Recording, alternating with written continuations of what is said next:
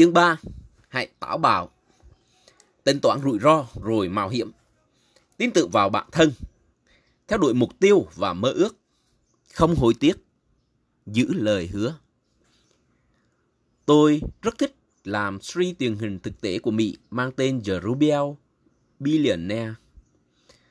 Vì tôi đã rất vui khi cùng một nhóm những người trẻ giảm nghị giảm làm, trải qua một loạt thử thách và rất nhiều trong số đó là từ loạt phim James Bond. Dù chẳng thử thách nào là không thể vượt qua. Tôi có thể thực hiện tất cả những thử thách và bài kiểm tra với mục đích là loại bỏ dần các thành viên cho đến khi chỉ còn một người với cả tính mạnh nhất và phù hợp nhất để đạt mục tiêu của mình. Tập cuối có một chi tiết gay cấn. Chúng tôi cùng tụ tập trên một hiên nhà ở Nikkei trao đổi với người thắng cuộc là Sean Nelson một tấm xét trị giá một triệu đô la. Tôi đề nghị anh ta có thể nhận tấm xét hoặc tung đồng xu để có cơ hội nhận được giải thưởng còn lớn hơn. Nhưng nếu thua, anh sẽ mất tất cả. Rồi đưa ra tờ xét.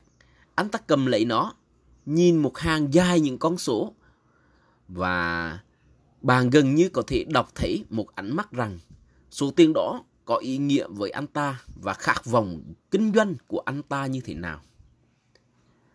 Tôi lấy lại nó và nhét vào túi quần. Rồi tôi đưa một đồng xu. Anh chọn cái nào? Tôi hỏi. Đồng xu hay tấm xét? Cuộc sống đầy rẫy những lựa chọn khó khăn. Anh ta sẽ chọn gì đấy? So có vẻ do dự đó là một vãng bài lớn. Nếu được thì ăn cả, ngạ về không. Anh ta hỏi tôi, nếu là ông thì ông sẽ làm gì Richard? Tùy anh thôi, tôi nói. Tôi muốn nói rằng tôi sẽ mạo hiểm, nhưng là mạo hiểm có tính toán.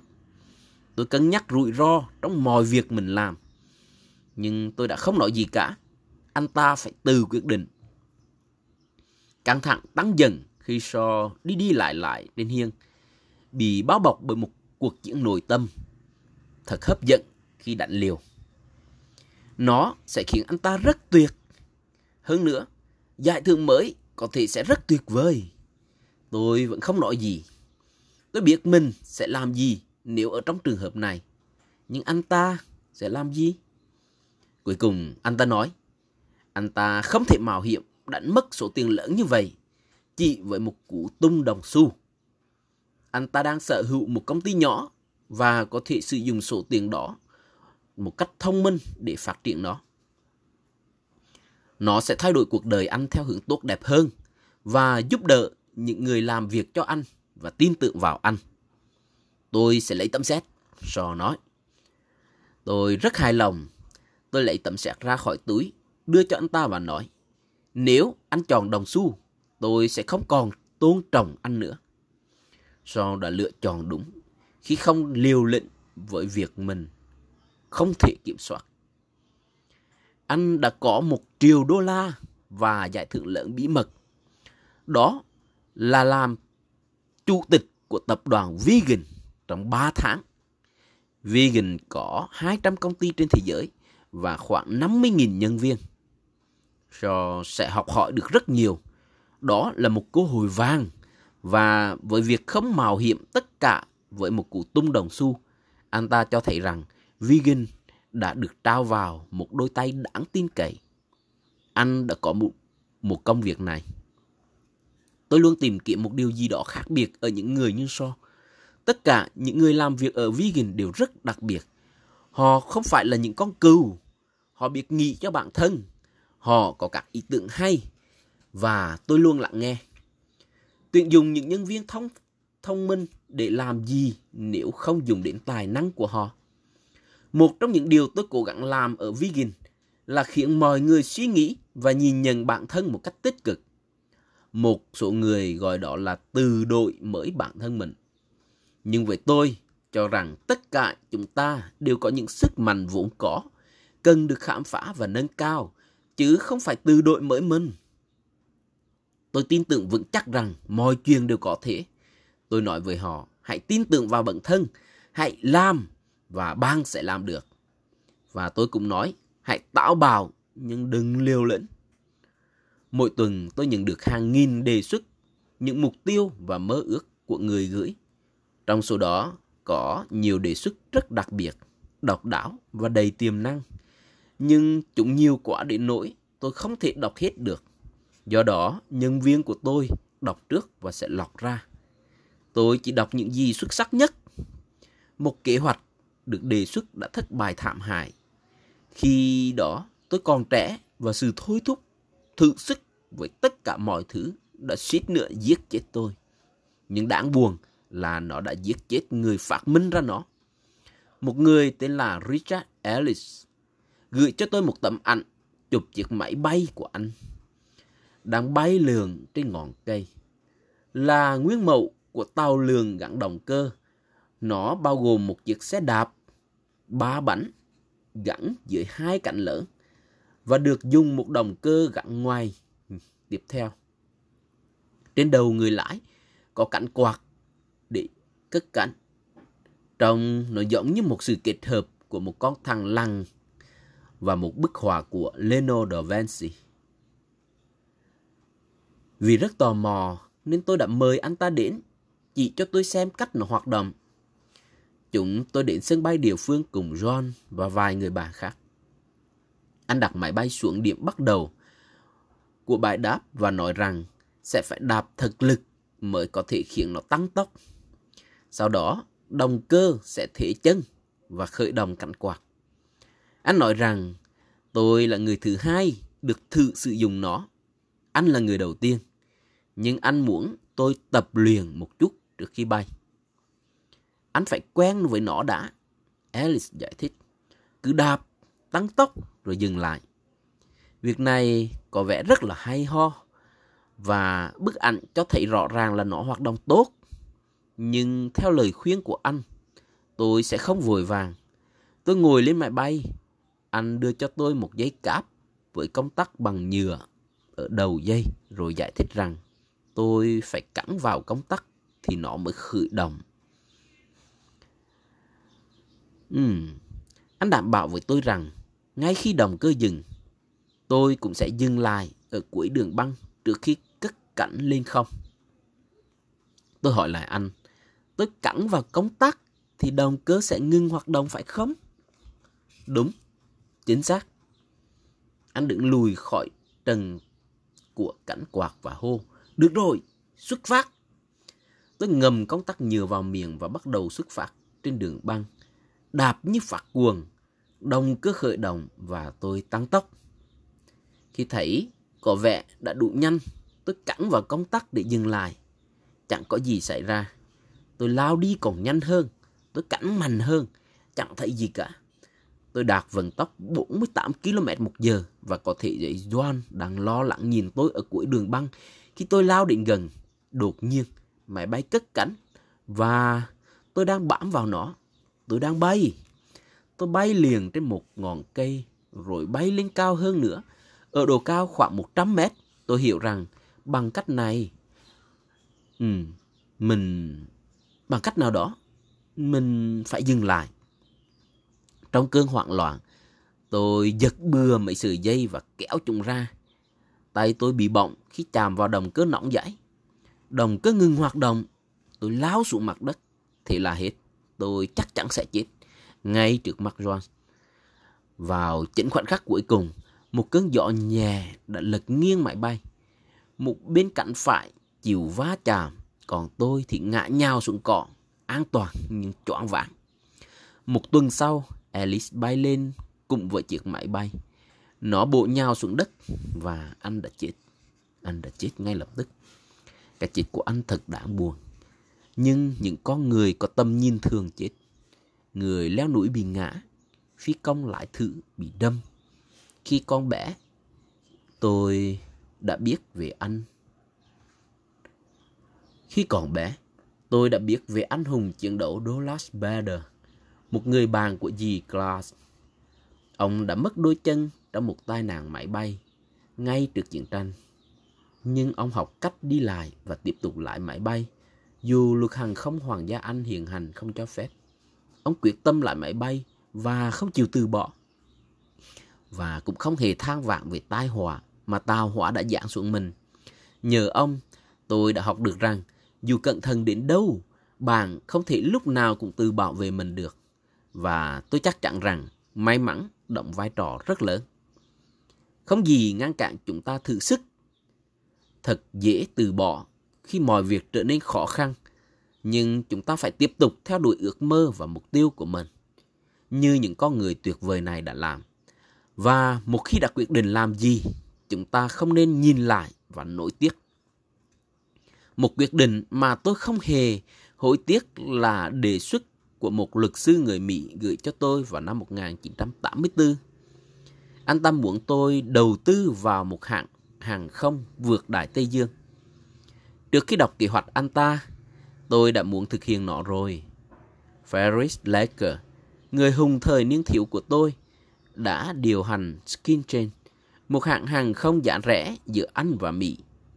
Ông là người vĩ đại với những ý tưởng táo bạo, lẫn ác cả hãng hàng không lớn. Ông muốn làm cho du lịch hàng không trở nên rẻ hơn, để nhiều người có thể sử dụng, và đáng lẽ nó đã thành công. Dù ông không mắc sai lầm, nhưng Skytrain đã sụp đổ vào năm 1982. Khi đọc đề nghị mới này, tôi nghĩ tới Fred Dye và chiếc máy bay tôi đã thuê để đi Puerto Rico.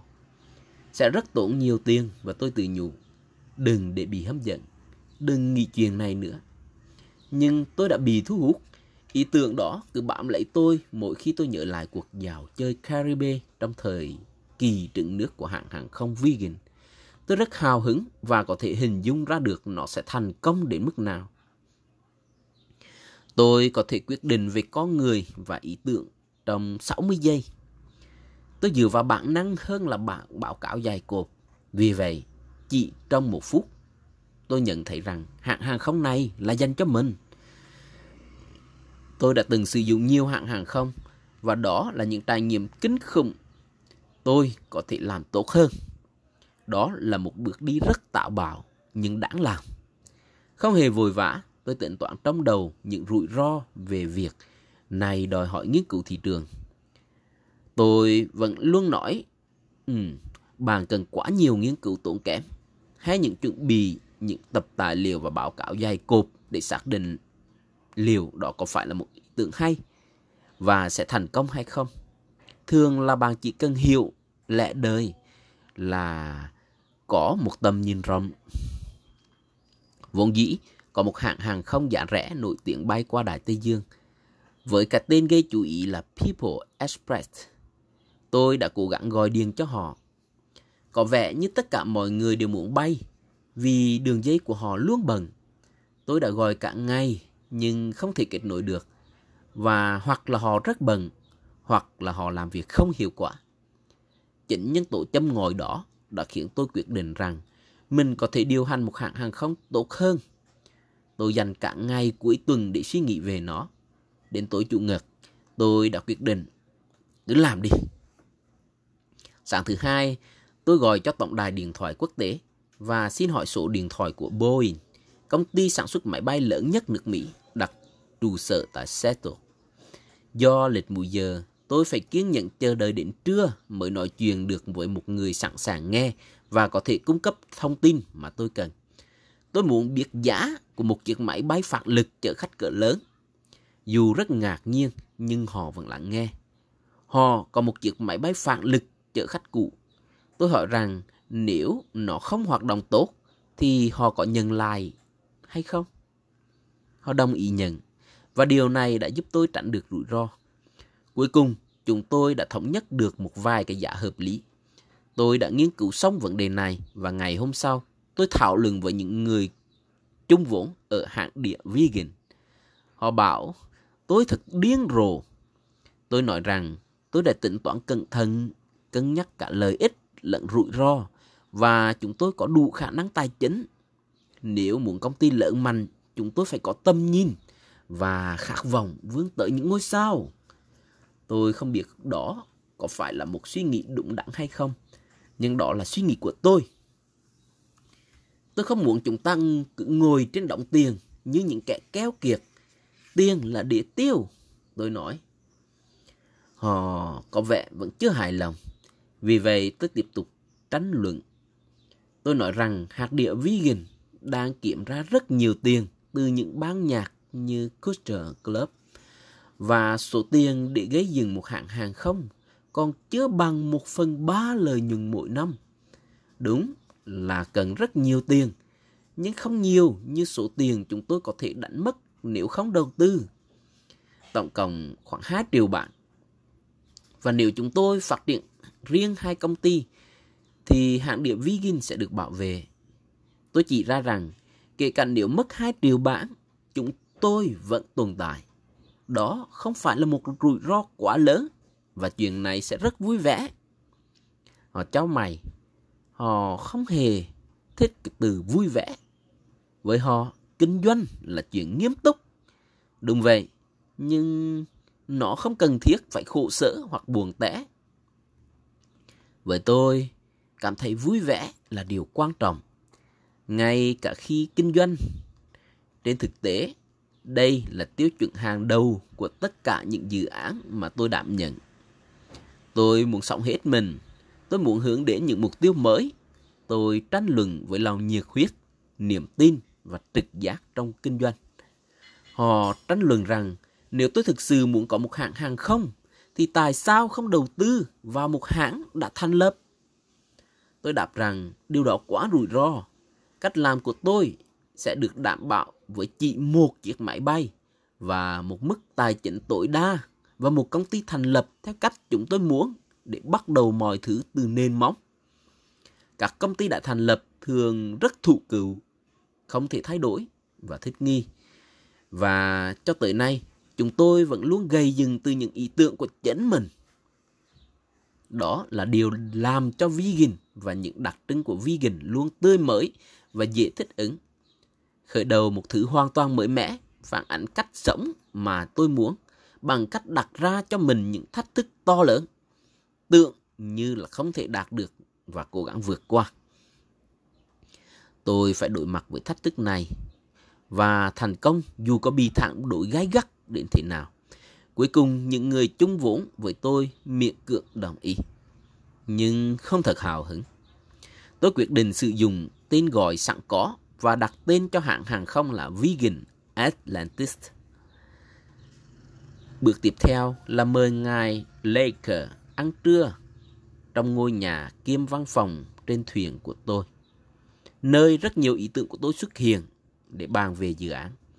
Với rất nhiều năm kinh nghiệm, Freddy sẽ giúp đỡ tôi rất nhiều và đưa ra những lời khuyên đúng đắn. Quan trọng với ông đó là hiểu những vấn đề gặp phải khi gây dựng một hãng hàng không. Phá sản Ông phá sản không phải vì thiếu kiến thức hay có lỗi kinh doanh không đúng đắn, mà là bởi những thủ đoạn xảo quyệt và gian lận của đối thủ.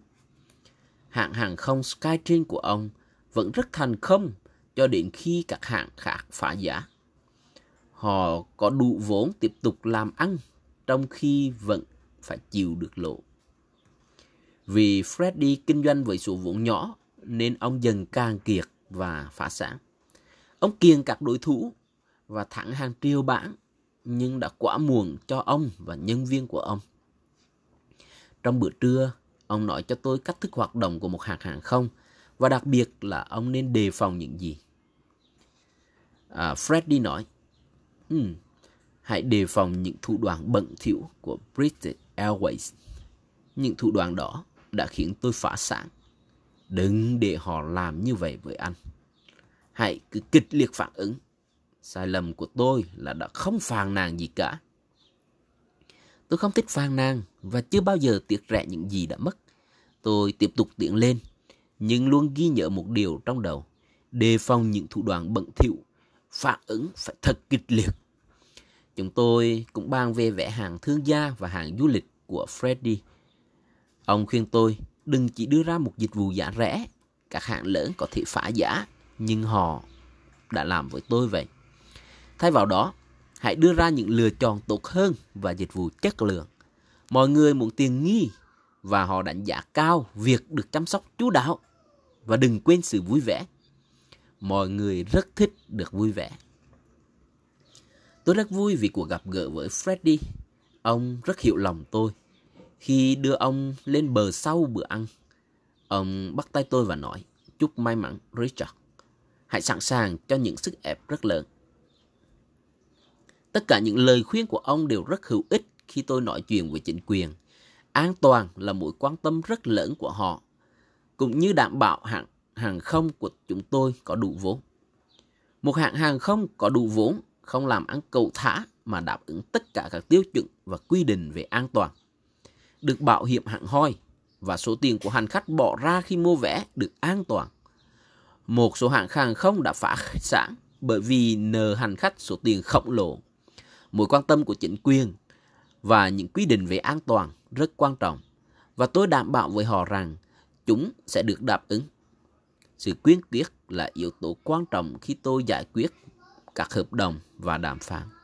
Boeing khắc khe về các điều khoản trong hợp đồng đến nỗi cuối cùng khi đạt được thỏa thuận, họ còn nói bán một phi đội máy bay cho một hãng hàng không Mỹ còn dễ hơn là bán một chiếc cho Vegan.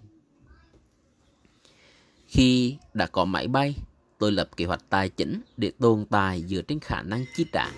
Sau đó, tôi thuê những người thích hợp và xây dựng một nhóm làm việc hiệu quả. Công việc dù khó khăn nhưng tôi rất kiên trì, luôn tìm cách để giải quyết vấn đề. Và thực sự vấn đề là vô tận. Đúng như những gì mà ngài Freddy đã dự đoán, British Airways đã dùng đến những thủ đoạn bẩn thỉu chống lại chúng tôi. Họ thậm chí còn cố tiêu diệt chúng tôi bằng cách bôi nhỏ tên tuột của tôi. Ngài Freddy nói, hãy kiêng tên khốn đó tôi đưa British Airways ra tòa vì đã phỉ bản mình và đã thắng kiện. Khi Virgin Atlantic đi vào hoạt động vào năm 1984, không ai nghĩ rằng nó sẽ tồn tại quá một năm. Dù được báo chí cai người nhưng chúng tôi cũng phải chịu thật nhiều lời dèm pha. Nhiều người cho rằng một ông chủ hãng đĩa không thể điều hành một hãng hàng không. Nhưng họ đã không đánh giá đúng những nỗ lực để đạt được thành công của chúng tôi. Chúng tôi đã phải vượt qua rất nhiều khó khăn để đi vào hoạt động từ đầu mùa hè. Nhờ đó sẽ bù đắp vào mùa đông ít khách. Nhờ tính toán kỳ càng, chúng tôi đã thành công chống lại mọi khó khăn. Các ông chủ của nhiều công ty lớn ở Mỹ nói rằng tôi sẽ thất bại. Giờ đây họ đều đã phá sản, còn tôi vẫn đứng vững với nhiều hãng hàng không hơn bao giờ hết. Và vẫn tiếp tục lớn mạnh.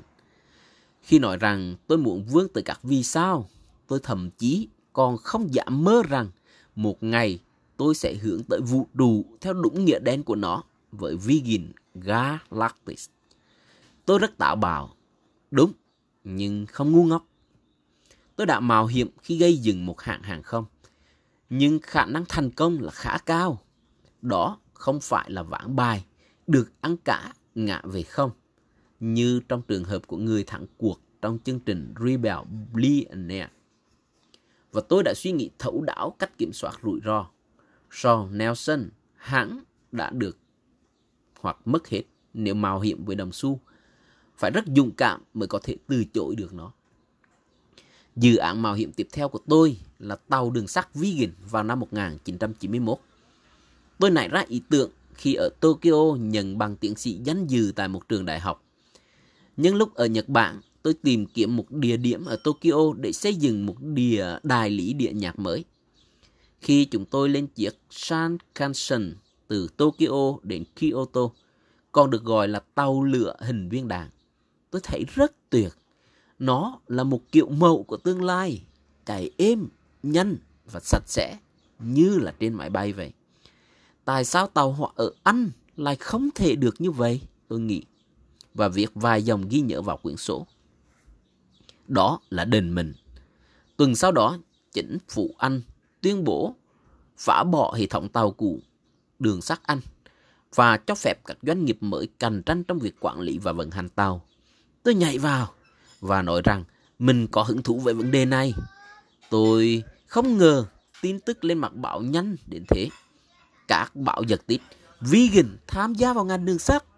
Họ nói đó là một bước đi tạo bào, dù cũng như là hạng hàng không.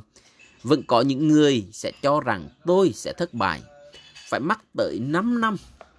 Nhưng chúng tôi đã làm được nó. Chúng tôi đã sản xuất Pendolino, chiếc tàu nghiêng trên thế giới. Tôi rất tự hào khi John, vợ tôi, gọi đó là Vegan Lady. Một lần nữa, chúng tôi lại đi trước tất cả mọi người và rất tự hào khi tin tức trên TV nói rằng chúng tôi đã thực hiện được lời hứa của mình. Từ thuở bé, tôi đã luôn được bố mẹ dạy rằng lời hứa là rất quan trọng và luôn phải thực hiện. Họ nói, nếu không thể làm được thì đừng hứa. Từ nền tảng đó, tôi luôn cố gắng giữ lời hứa. Tôi đặt ra các mục tiêu và kiên trì theo đuổi chúng. Tôi cũng vững tin rằng thành công không chỉ cần may mắn. Bạn phải tin tưởng vào bản thân và biến nó thành hiện thực. Khi đó, mọi người sẽ tin tưởng bạn. Tôi từng từ chối một số lời đề nghị làm ăn và dù biết rằng tiếc nối cũng chẳng để làm gì. Nhưng phải thừa nhận là tôi đã để tuột mất một vài cơ hội tốt. Tôi đã có thể đầu tư vào Ryanair, một hãng hàng không có uy tín nhưng lại từ chối. Ryanair ừ, vẫn đang lớn mạnh. Tôi cũng đã bỏ qua cơ hội đầu tư vào Persus, một hãng sản xuất radio quay tay. Đó đều là những ý tưởng hay, nhưng cũng giống như mặt còn lại của đồng xu. Tôi cũng đã từ chối đề nghị gia nhập Layer. Layer là một công ty bảo hiểm lớn nhất thế giới và bảo hiểm cho những thiệt hại lớn nhất vụ bão và động đất. Trong những năm hầu như không có thảm họa thiên nhiên hay vụ việc nghiêm trọng như vụ bê bối Amiens thì lo làm ăn rất tốt. Nhưng những năm gần đây có nhiều vụ kiện lớn đòi hỏi bồi thường cho các nạn nhân của thuộc lã và Amiens. Vì vậy, từ chối Leo là một quyết định đúng đắn. Tôi suýt nhựa đã mất một gia sản. Trong cuộc đời, luôn có cái được và cái mất. Hãy vui mừng khi bạn chiến thắng, nhưng cũng đừng tiếc nối khi thất bại. Đừng bao giờ hối tiếc. Tôi biết rằng mình không thể thay đổi quá khứ, nhưng tôi luôn cố gắng học hỏi từ nó. Không phải tất cả chúng ta đều có thể điều hành những hãng hàng không hoặc là hãng xe lượng lớn. Nhiều người có những mục tiêu khiêm tốn hơn, nhưng dù ước mơ của bạn là gì, hãy theo đuổi nó. Bạn hãy bình tĩnh nếu những rủi ro quá ngẫu nhiên và không thể lường trước được như mạo hiểm với những yếu tố chưa biết hay đánh liều tất cả khi tung một đồng xu. Và hãy nhớ rằng, nếu bạn chỉ có hướng tới một cuộc sống an toàn, thì bạn không bao giờ biết được những hương vị của chiến thắng. Hết chương 3